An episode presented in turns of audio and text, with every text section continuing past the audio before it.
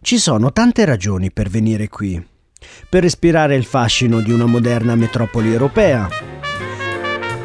Per ammirare degli autentici gioielli architettonici camminando con il naso all'insù. Oppure per sedersi al tavolo di un ristorante stellato. Sono Massimiliano Colletti e se volete scoprire in che città ho intenzione di portarvi in questa puntata, seguitemi fino a dopo la sigla. Da Venezia a Procida, da Milano a Dubai. Il mondo da scoprire, un viaggio in 10 puntate raccontato dai Locals, un podcast di Robin Tour.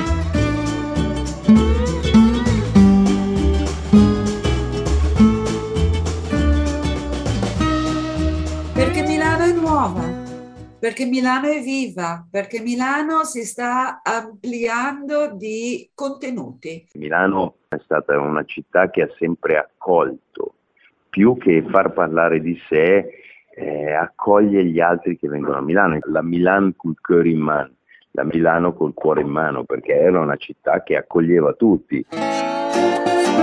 Queste sono alcune suggestioni che ho raccolto sulla destinazione di questo viaggio. Ormai l'avrete capito, siamo a Milano. Milano città della moda, città del design, l'unica città in Italia che sembra davvero proiettata verso il futuro, capace di rinnovarsi velocemente, di costruire da zero interi nuovi quartieri. E allora il mio viaggio a Milano inizia proprio da qui, dalla voglia di scoprire il presente della città per cercare di capire cosa ci sarà nel suo futuro.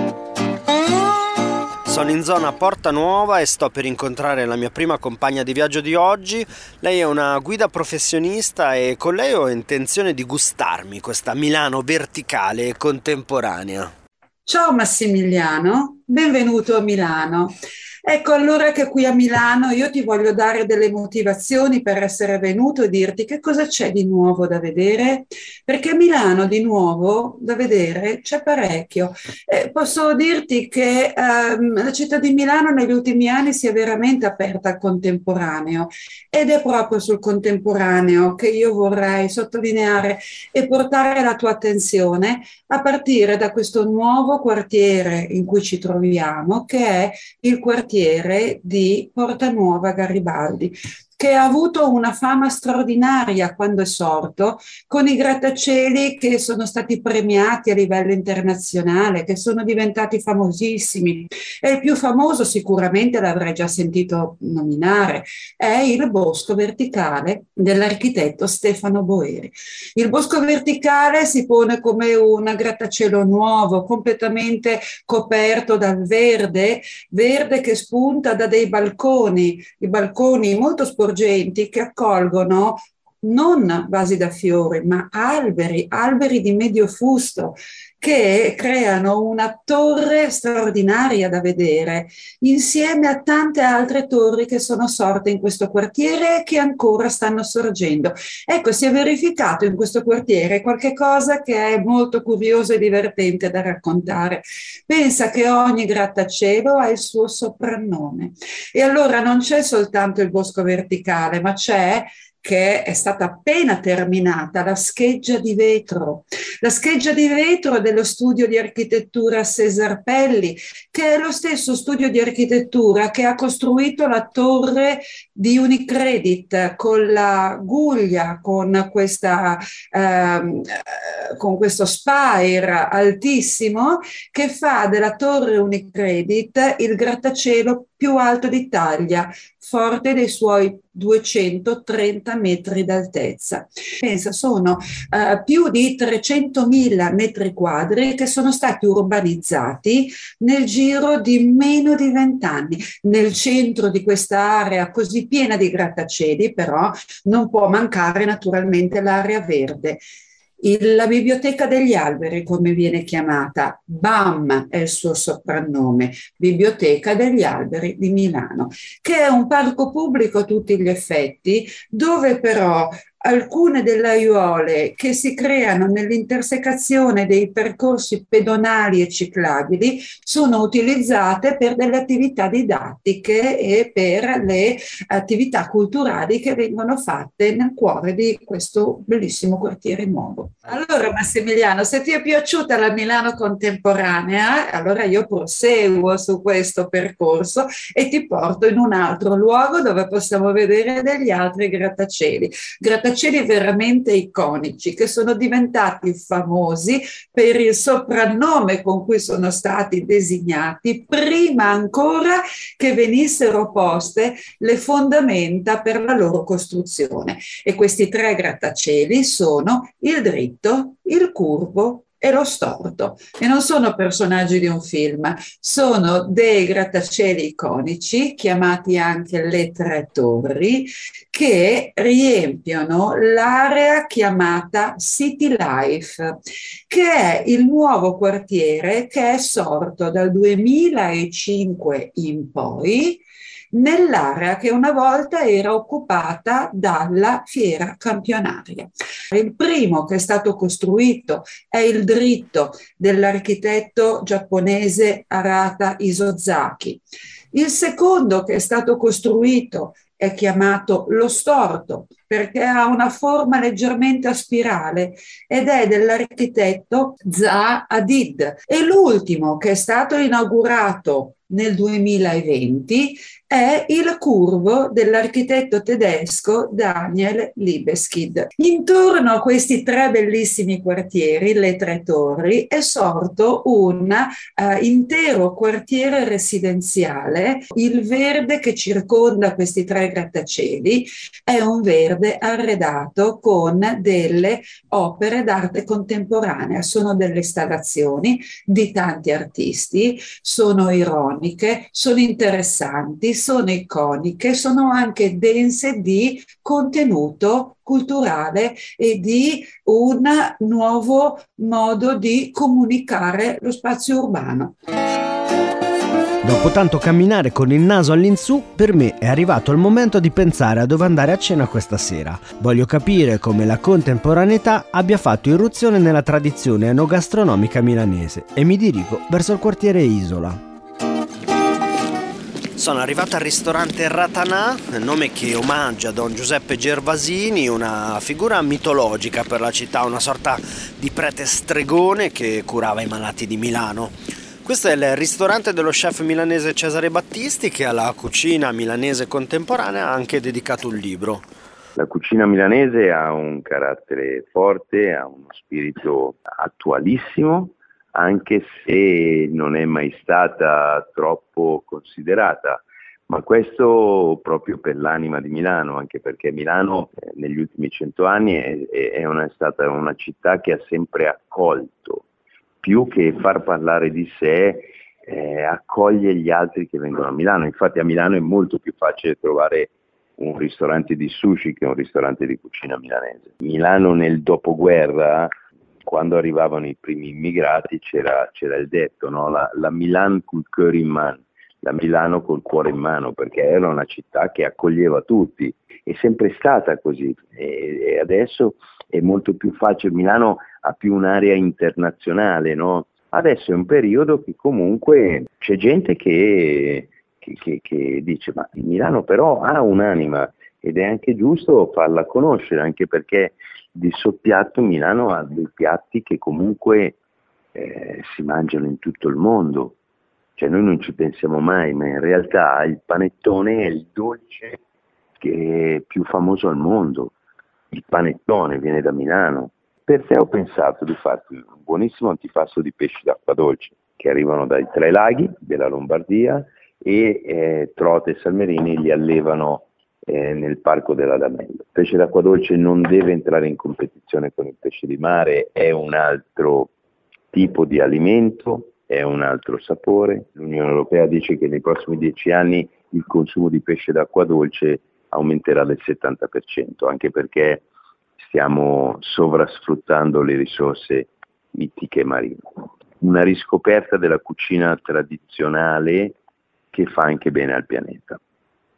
Detto questo, come primo ti faccio assaggiare il nostro classico risotto alla milanese, che ha una storia un pochettino che si perde nei tempi. Noi lo facciamo riattualizzato, eh, alleggerito un attimino e portato ai gusti del palato eh, contemporaneo. Il, lo zafferano è una spezia orientale, viene dal lontano oriente, dall'Iran. È presente a Milano, forse non tutti lo sanno, già dal 1400, proprio perché ci facevano eh, le vetrate del Duomo, ci coloravano le vetrate nel Duomo di Milano. Si narra che Valerio delle Fiandre, che era eh, l'assistente a, al mastro che comunque pitturava i vetri, gli avesse fatto uno scherzo o che avesse messo lo zafferano nel riso. Da lì insomma, è nato il riso giallo ed è rimasto eh, come simbolo di Milano, per cui tutto quello che è zafferano è rimasto nel DNA di Milano, anche se è una spezia che arriva eh, da lontano. Come secondo piatto ti faccio provare il simbolo di Milano per eccellenza, che è la costoletta, la milanese con la S, dico costoletta perché eh, va fatta con la parte della costola del vitello, il carré di vitello. Eh, non è contrariamente a quello che pe- si pensa, non è mai stata fatta a orecchia di elefante, cioè battuta, quella è un'invenzione degli ultimi vent'anni eh, o trent'anni. In costoletta milanese è sempre stata alta, almeno due dita, e deve essere, non va infarinata, va passata nell'uovo e nel pane grattugiato, leggermente schiacciata con le mani e fatta soffriggere nel burro chiarificato con la salvia, per cui la costoletta va cotta dolcemente a fuoco basso, tre minuti per lato, prima da una parte e poi dall'altra, in un burro con dentro aromatizzato con tanta salvia e contrariamente a quello che si pensa non è stato un lascito del, della conquista austriaca, ma l'esatto contrario. Si chiama, si chiama, costoletta perché comunque la, la carne è all'osso i milanesi addirittura quando, quando, andavano a mangiare in dialetto la chiamavano la custuletta col manubrio, cioè col manubrio, perché si impugnava come il manubrio della bicicletta e, e, e si, si mangiava la carne. E visto che siamo in clima natalizio, voglio concludere questa cena con una generosa fetta di panettone che è un dolce che ormai si consuma in tutto il mondo ma che nasce proprio qui, a Milano.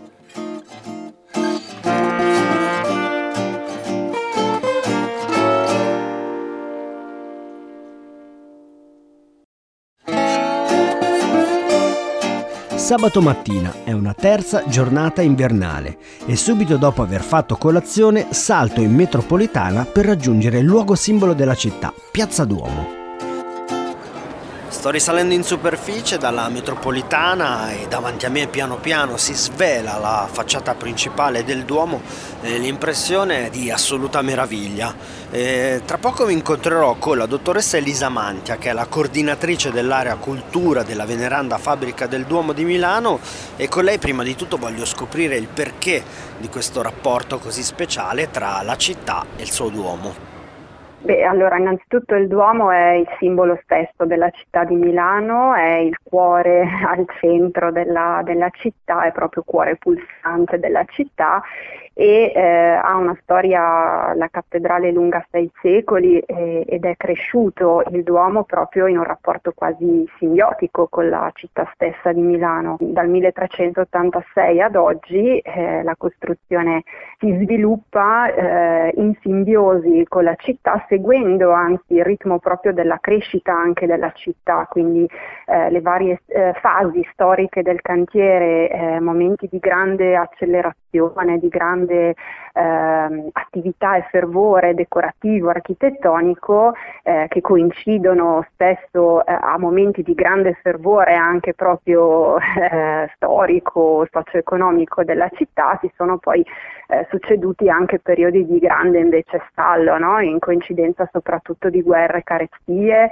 quindi è una storia lunghissima che ha coinvolto da sempre la città e la popolazione in primis, perché anche a livello storico, anche nelle carte del nostro preziosissimo archivio, è raccontata proprio la storia di, una, eh, di un popolo che eh, come dire, ha partecipato proprio anche fisicamente alla costruzione della città, cioè noi nelle nostre carte abbiamo anche nomi di semplici eh, cittadini che hanno prestato il loro lavoro o eh, fatto anche delle donazioni eh, di oggetti o di, di, materiale o anche di beni eh, a favore degli operai che contribuivano alla costruzione o hanno partecipato proprio con il proprio lavoro ehm, e un po' diciamo la stessa sensibilità che c'è ancora oggi nei milanesi di questo concetto di donare eh, per il Duomo, quindi le varie raccolte fondi di fundraising che abbiamo, di appunto adotta una guglia, adotta una statua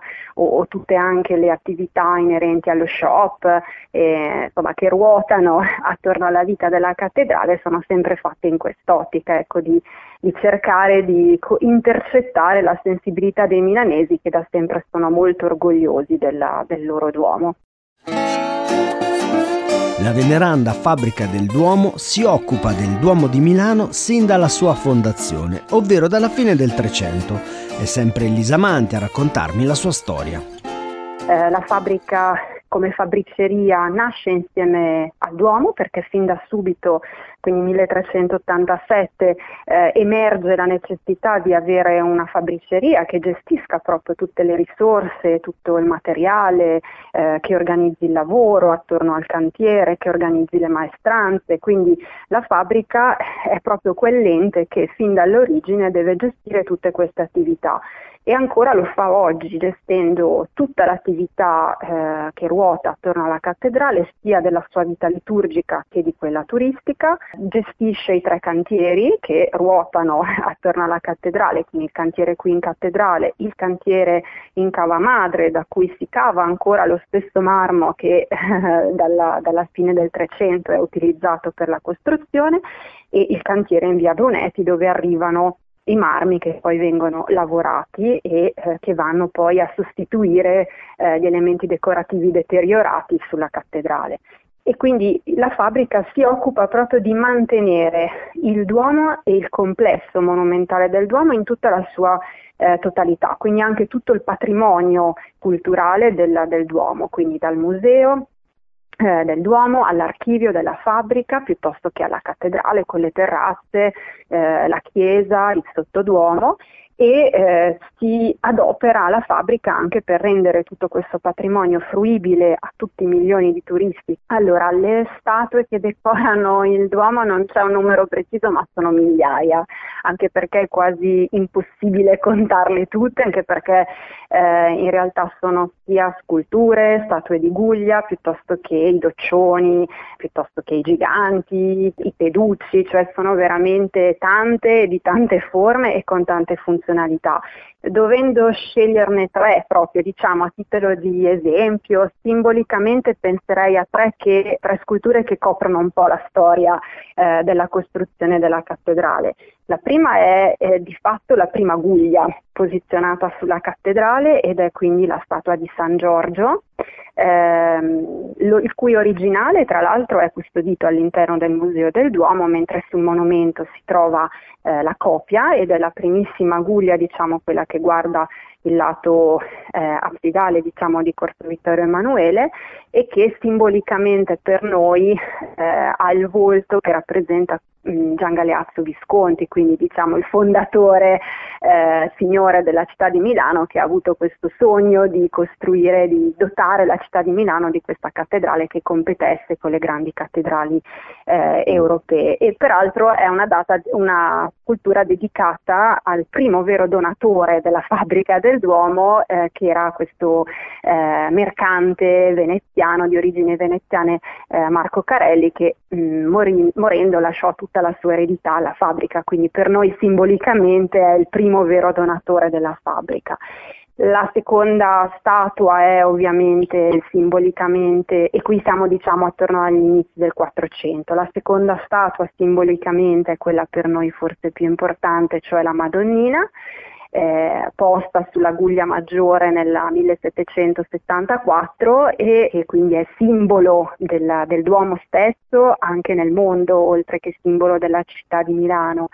Eh, Peraltro all'interno del Museo del Duomo si può vedere alcuni bozzetti preparatori, ma eh, soprattutto l'anima eh, di ferro eh, sostituita negli anni 60 con quella d'acciaio perché poi appunto lei è, è ricoperta da lamine di eh, rame dorato. Um, e l'ultima statua che sceglierei, siamo invece nell'Ottocento, 1810, che è la Legge Nuova, che è una statua di Camillo Pacetti che si trova infacciata a sinistra del finestrone centrale sopra il portale di accesso centrale che rappresenta appunto la, il Nuovo Testamento in contrapposizione con la legge vecchia, quindi il Vecchio Testamento che è esattamente alla sua destra e che in realtà rappresenta una figura femminile con una corona stellata, con una grande croce nella mano sinistra e nella destra una fiaccola e molti ritengono che sia stata fonte di ispirazione per la Statua della Libertà. Quindi ecco, eh, lascerei questi tre simboli ma anche allo stesso tempo suggestioni per un'eventuale visita. Mi lascio alle spalle i 108 metri di altezza del Duomo di Milano per incamminarmi verso un'altra zona simbolo della città, i Navigli. Dopo aver camminato per un paio di chilometri, ritrovo Anna Brevi, a cui chiedo di raccontarmi la storia di questo luogo perfetto per rilassarsi e bere qualcosa. Il cuore dei Navigli lo si può raggiungere con una passeggiata anche dal centro si trova a sud di Milano. Lì si trova quello specchio d'acqua chiamato la Darsena. La Darsena che per tanti anni, tanti secoli vorrei dire, è stata il porto di Milano, ma un porto veramente molto attivo. E tu pensa che nel dopoguerra, negli anni 50, la Darsena di Milano era considerato un porto porto a tutti gli effetti tra i primi posti nella classifica dei porti per la movimentazione delle merci. Si movimentavano più merci alla Darsena di Milano che in tante altre città di mare in Italia.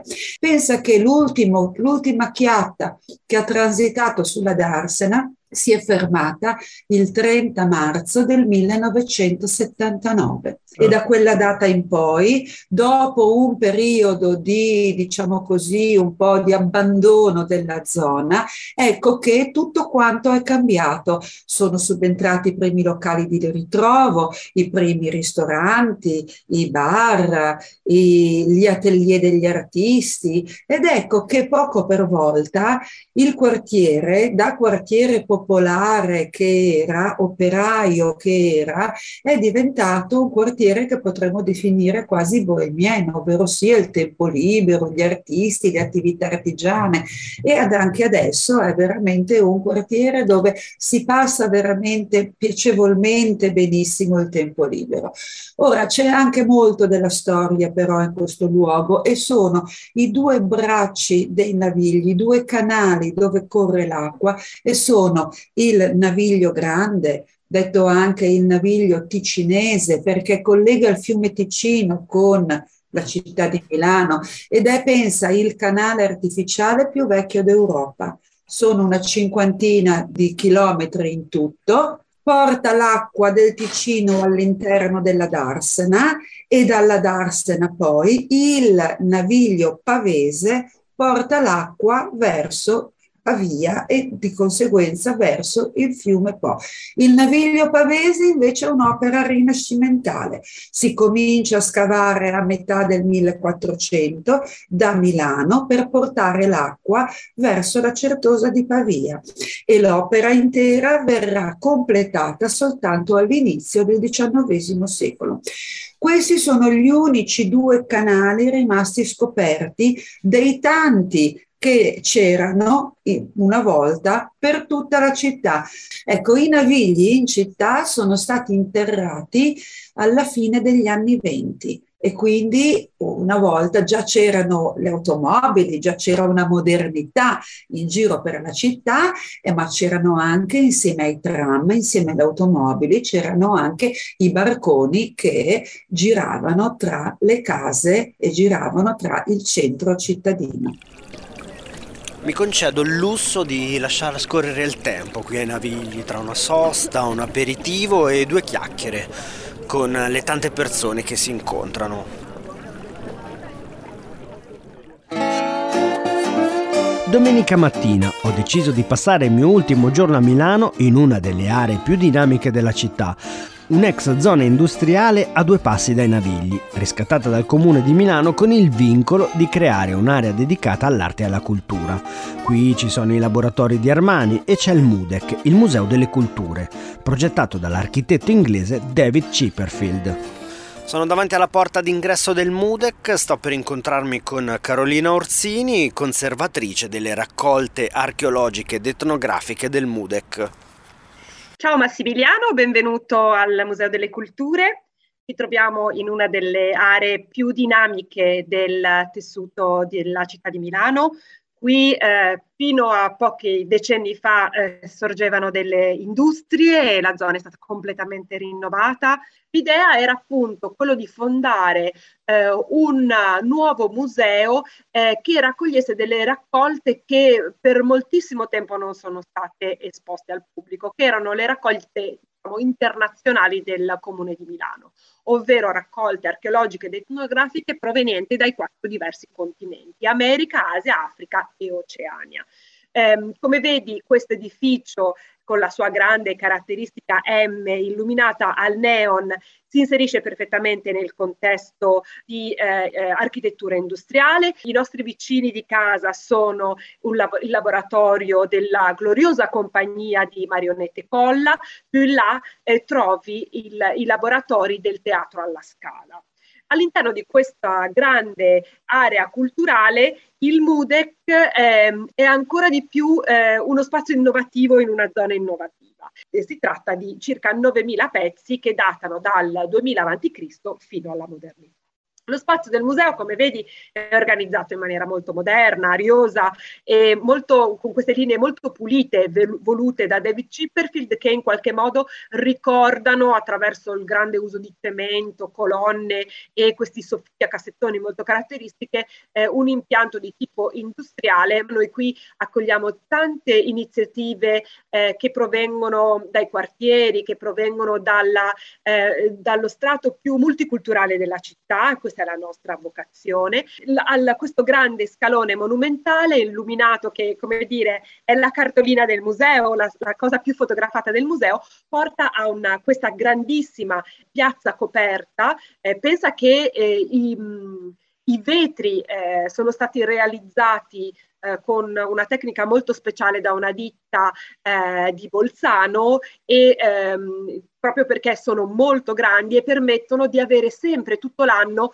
una luce uniforme e naturale e questo spazio eh, è la piazza che in qualche modo manca nel quartiere. O qui trovi eh, infatti gli spazi espositivi dedicati alla collazione permanente della città di Milano, trovi anche gli spazi delle esposizioni temporanee e infine trovi un auditorium con più di 300 posti dove eh, facciamo performance, cinema, la collezione permanente è stata, eh, nonostante il museo sia giovane, tra virgolette, eh, perché il museo ha aperto in questo nuovo edificio solamente nel 2015, abbiamo aperto 16 di settembre del 2021 con una nuova collezione permanente chiamata Milano Globale, il mondo visto da qui. Che cos'è Milano Globale? È un viaggio eh, nella globalizzazione vista con una lente milanese. È organizzato in cinque sale, eh, questa è la sala dedicata alla Milano nel mondo spagnolo, che è il momento in cui eh, parte il nostro racconto, perché è il momento in cui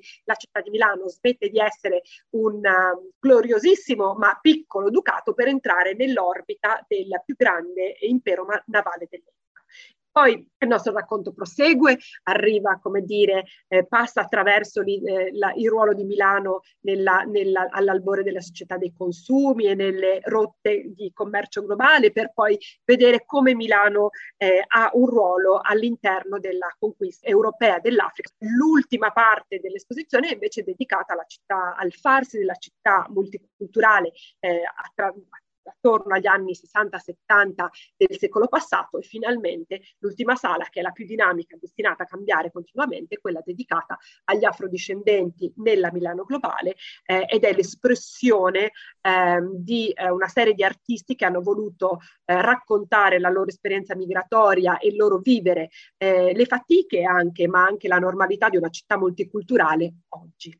Eh, in questa prima sala, per esempio, abbiamo questo grande dipinto che raffigura una merenda, una merenda che avviene nel territorio all'aperto, nel territorio di Appiano Gentile a nord di Milano, ehm, è data circa la seconda metà del 1600. Vedete in questa scena tanti personaggi che fanno parte di questa famiglia che dopo una battuta di caccia decide di riposarsi e fare una merenda. E il capostipite che vedete sulla sinistra è in atto eh, di prendere un contenitore eh, da un vassoio ehm, che gli sta porgendo un servitore. Ebbene, questo vassoio conteneva sicuramente della cioccolata. Questa è una delle prime rappresentazioni di cioccolata in Italia, una delle più antiche, e racconta di quanto eh, gli usi e i costumi dei milanesi siano cambiati in senso globale proprio grazie al fatto che la città è entrata nell'orbita dell'impero spagnolo e ha avuto accesso al cacao, che è un bene, eh, uno degli, degli oggetti del desiderio del consumo globale a partire dalla prima età moderna.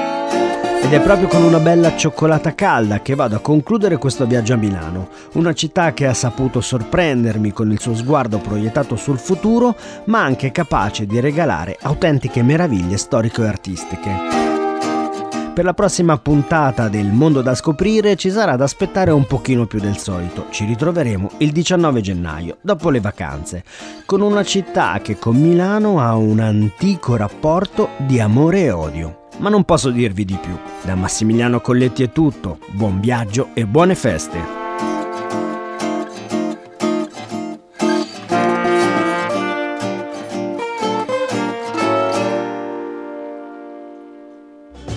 Avete ascoltato Il mondo da scoprire, un podcast di Robin Tour.